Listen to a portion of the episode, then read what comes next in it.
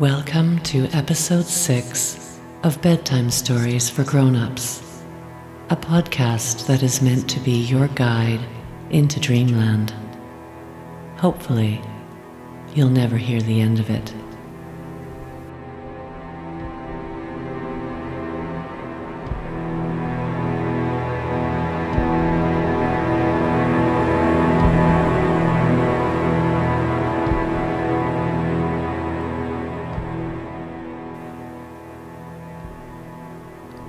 Once upon a time, if you were lucky, someone told you bedtime stories. Maybe someone read you books, or the same favorite book over and over. Or maybe someone made up your bedtime stories, telling you nonsensical things until you closed your eyes and drifted into sleep. These bedtime stories are the whimsical, made up kind, little snippets from dreamland to guide you there. There is no plot to follow, no sense to make of anything, just a sequence of images from beyond the consciousness of day to help you drift, let go, and fall blissfully into sleep.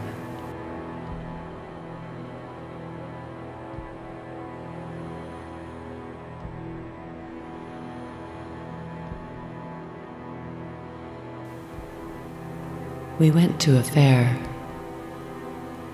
We could see a giant water slide in the background.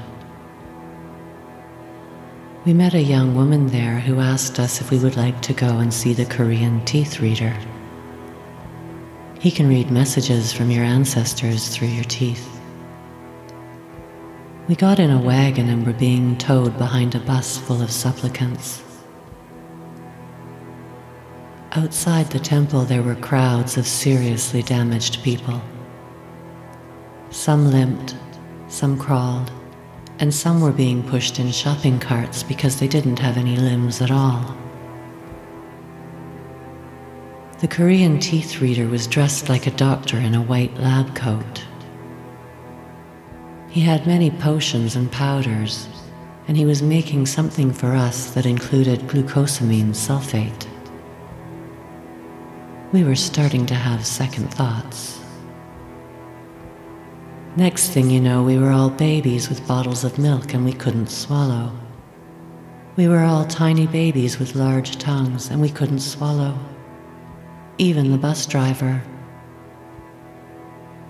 We never did get to have our teeth read so that we could hear the story of our ancestors and discover our purpose in life. The purpose in life one's destiny. It comes from the ancestors.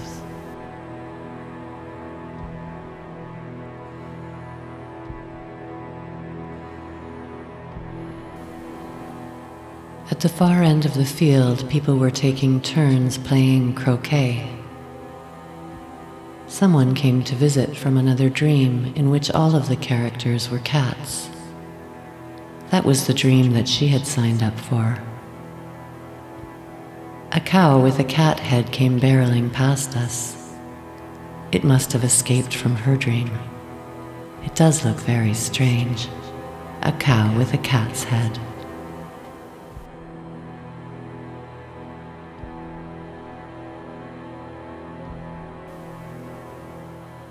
We come upon a quarry filled with water. We're thinking about going for a swim. In fact, that would be really nice. But before we go in, we notice that there is a house floating in that quarry. And there is a psychiatrist in his office just beside the quarry. He is forbidding people from going in while the house is floating around in there. But isn't he the guy who wrote the book on how important play and fun is for children and childhood? Things like swimming in quarries. Yes, but not when there is danger to it, like a floating house. And it isn't just a floating house, there's some sort of industry involved. When we look back, the water is gone and the house has settled. It has become just another construction project.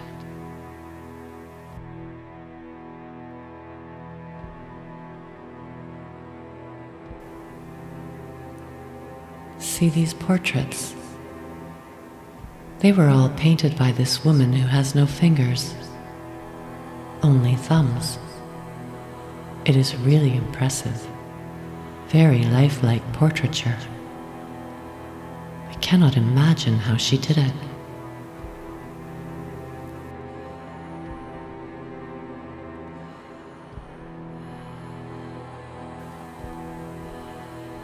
In the Arctic. Where are we exactly? We are in the Arctic. Yes, but where? What is the nearest major city or landmark? No one seems to know. Well, we are not far from this lake and that settlement. We are simply here. We are close to the Arctic Ocean anyway. Look how beautiful and clean it is. We can see down really deep off the shore. There are a number of museums established here. The museum designs are very modern.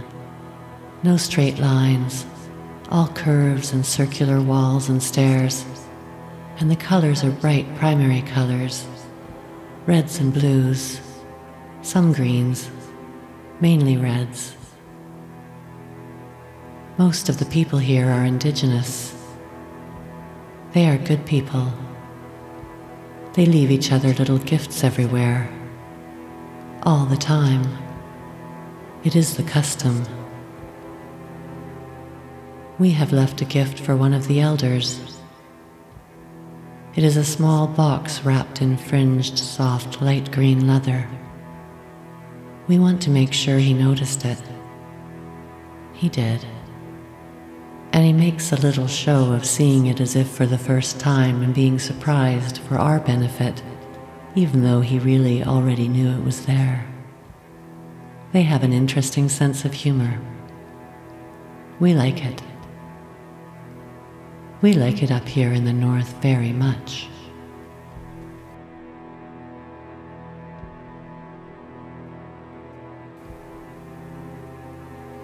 What are the bees doing? Look at them. They are spinning interconnected webs like spiders and enclosing themselves in cocoons of honey. Are they dying? Are they hibernating? Are they making themselves food for the next generation? Whatever it is, it's very troubling.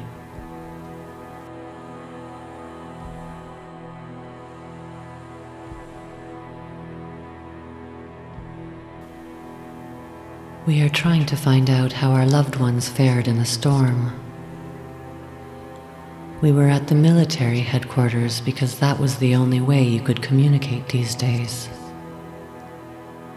Then an elderly man came up asking for directions. He wanted to show us something. He started doing a kind of Tai Chi yoga dance that he said was becoming all the rage. Everyone was doing it all over the planet now. For healing. That gave us some hope. The old man finished his dance and planted a kiss on me before he took his leave.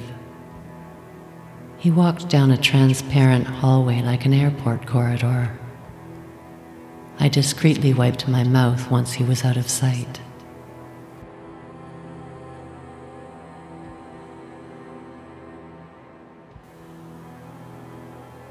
We didn't like looking at the cars in the parking lot all the time, so we turned them into trees and shrubs, gently swaying in the wind.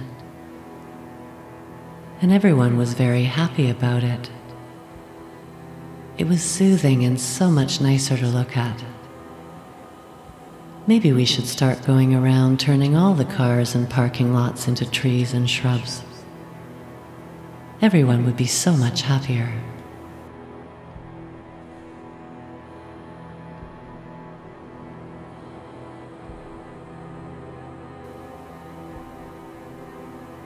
Our friend has a friend who moves his house every year. And when he does, there is an opportunity to pick up the horse table. The horse table is so beautiful. It is a table on wheels made partly of wood and partly of stained glass. There are many different stained glass panels on the horse table. You can pull different ones out at different times. You can wheel the table around. It is really beautiful. Would you marry him for the horse table? What? Once a year, he moves his house and he needs help. If you get the timing right, he will ask you to marry him. I've never even met him, I say. I ask, What about you? Would you marry him for the horse table? She says she can't. She is promised to someone else. How so? She pulls out a bundle of old cards held together in precise groupings with elastic bands. The cards are very old and come from Eastern Europe. There is something woven into the card groupings that binds her. The pictures seem harmless, though. It is mostly about cuddling and eating good food now, although the man is much older than her. But still, she covets the horse table, and she was hoping that maybe if I had a claim to it, she could vicariously take pleasure from it through me.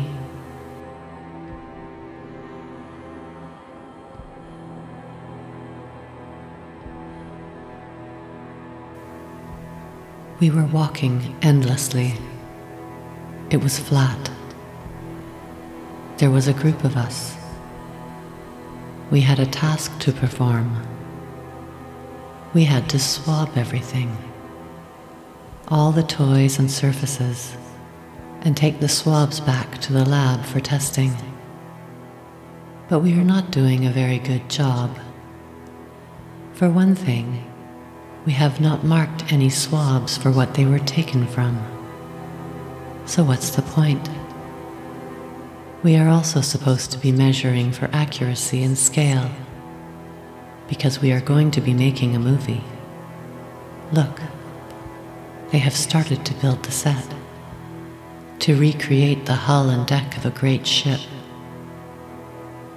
We have 30 days to build a wood framed hull.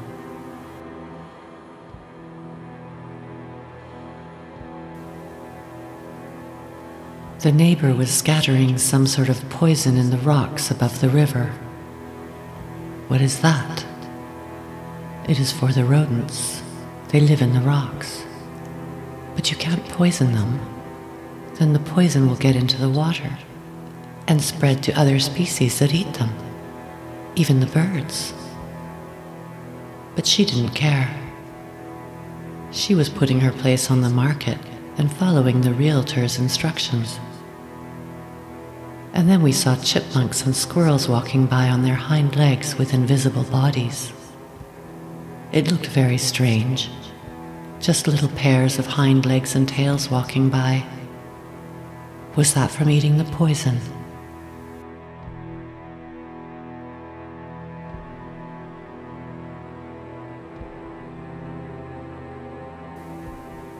There is some sort of festival or celebration happening. The upper echelons of society are celebrating, carnival style people are decked out in their finest. It reminds us a little of the haves in the Hunger Games world. There are competitions over dogs. Not dog competitions, but one upmanship with their little dog costumes. Pity the poor dogs. We seem to be involved in some underground activity. Something surreptitious, anyway. We are part of the resistance. It involves a lot of meetings in secret places in a canyon.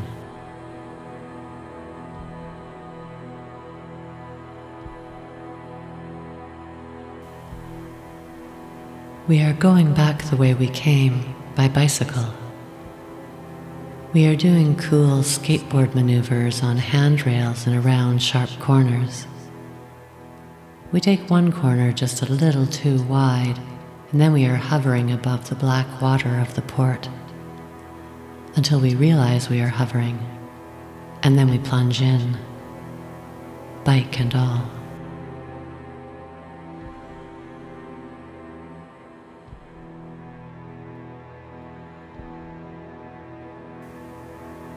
This guy keeps trying to waken the ghost by making sudden large noises in different parts of the house. We say, please stop that. He is a skeptic. We are not. We can see the ghost in our minds. Not directly, but in the corner of the mind's eye, we can see that the ghost is getting quite distressed by the obnoxious loud sounds. But the guy won't ever see the ghost because he is a skeptic. He really needs to stop making the loud noises, though.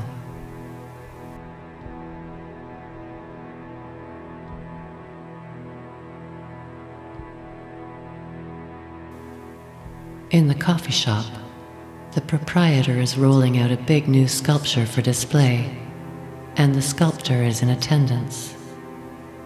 The proprietor introduces the sculptor and tells the gathered crowd that he was convicted of and served time for raping a young girl in London. The sculptor is embarrassed about that and asks the proprietor why she had to say that in her introduction. It is part of the agreement, apparently, part of the conditions of his parole. He is a handsome young English bloke with curly red hair. Still, he is a rapist, apparently and so we will shun him.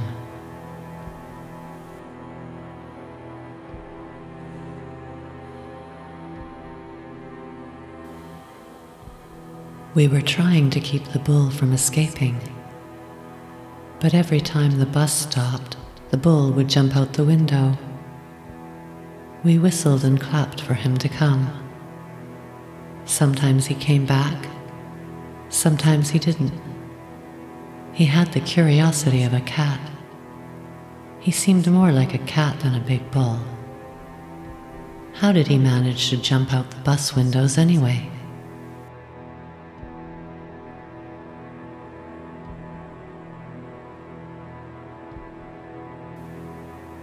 On our way to the Lantern Pavilion, we stumble onto a documentary screening that is just about to start.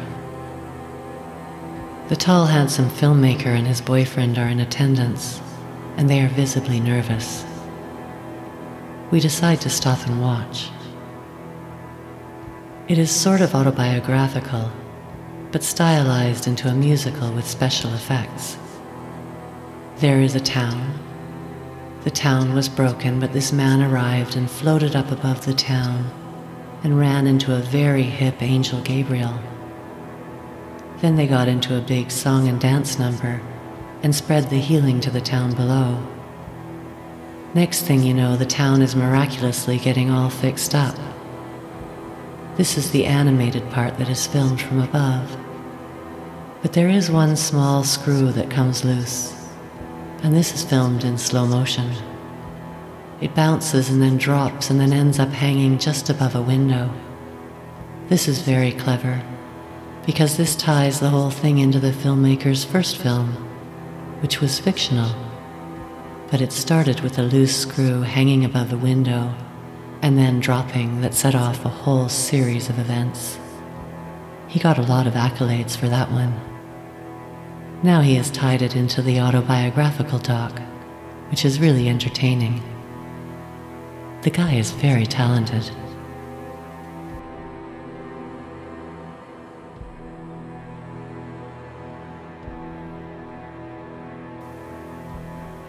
In this three dimensional model, these figures represent the sheep therapists. There are at least three in every town. It seems kind of silly to have therapists who are sheep in the story, but that's just the way it is. The sheep therapists belong here. They are just part of the mystery.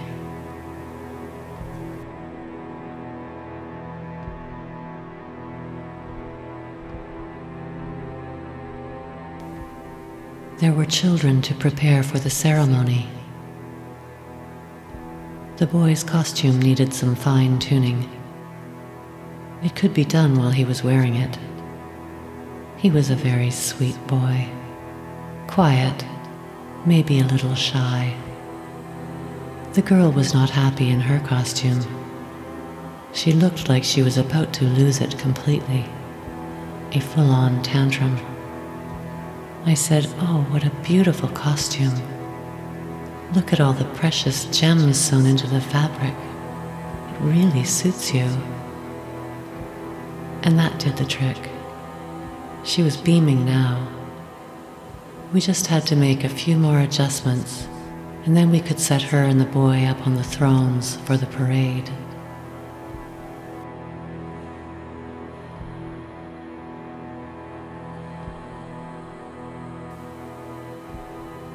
Pipe dreams. Dream pipes. Two very different meanings. Pipe dreams are what you have in an opium den. Dream pipes are the channels to other realms where different planes converge. We are in a dream pipe now.